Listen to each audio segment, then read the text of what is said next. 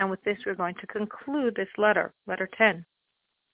So we have been discussing this idea of doing a limited kindness in this world, which elicits God's response of a limited kindness, and of doing a limitless kindness because we've sinned and need the rectification that's drawn down by God's limitless kindness.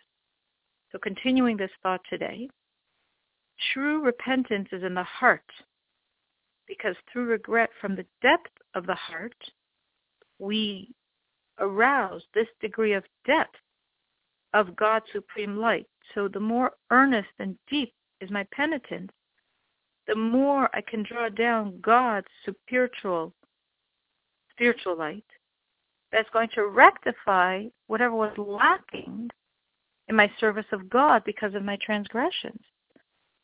So the depth of my repentance draws down the depth of this light. But to take this light that I pulled out and to bring it down to radiate in all the worlds, I need an action. In other words, the penitence, the deep feeling is a feeling. But I need an action in this world to take this light that my feeling elicited and bring it down to this world. And that action is charity and kindness without limit and measure. Because just as I can dispense limitless kindness, kindness in Hebrew is chesed. If I take that word chesed, I could break it into two separate words. The first two letters means chas, he pities, and the last remaining letter, which is a dalid, spells out an Aramaic word, deles, him who has not. So chesed can be broken down to mean he pities him who has not. So you're giving kindness to a person who's utterly destitute, who doesn't have anything. And since you're giving to someone who has nothing, you're giving them limitlessly. And that's what God does to us.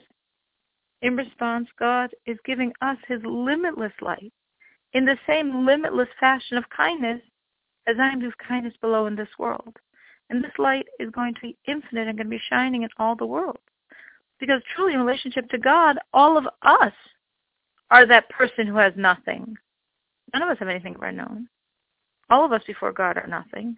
All of creation is nothing. All of creation is just getting from God's free gifts. So my limitless kindness is drawing down that light that I elicited to come into this world with limitless kindness. And then all the blemishes that I caused above in the upper world and the lower worlds by my transgressions are rectified. So this is the type of kindness I need to do when I have sinned and I need them rectified. And that's why it says that God prefers charity, kindness, justice over offerings because the offerings in the temple were limited.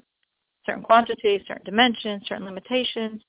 Charity can be given limitlessly to rectify sins. In other words, sacrifices affected atonement, but they had limits. Charity affects atonement, and it doesn't have limits. So someone could say, but there is a limit because our sages said that we shouldn't give more than a fifth to charity. But that limitation is for one who has not sinned or he's rectified his sin. So when you're giving charity, then you're only giving for the sake of the other person, and then don't give more than a fifth. But if you need it to remedy your soul, well, the healing of the soul is no less a priority than the healing of the body. And if someone's sick, money doesn't count. You're going to spend whatever you need to spend to heal your body. And it's the same thing for your soul. Do whatever it takes. Spend whatever you need to heal your soul.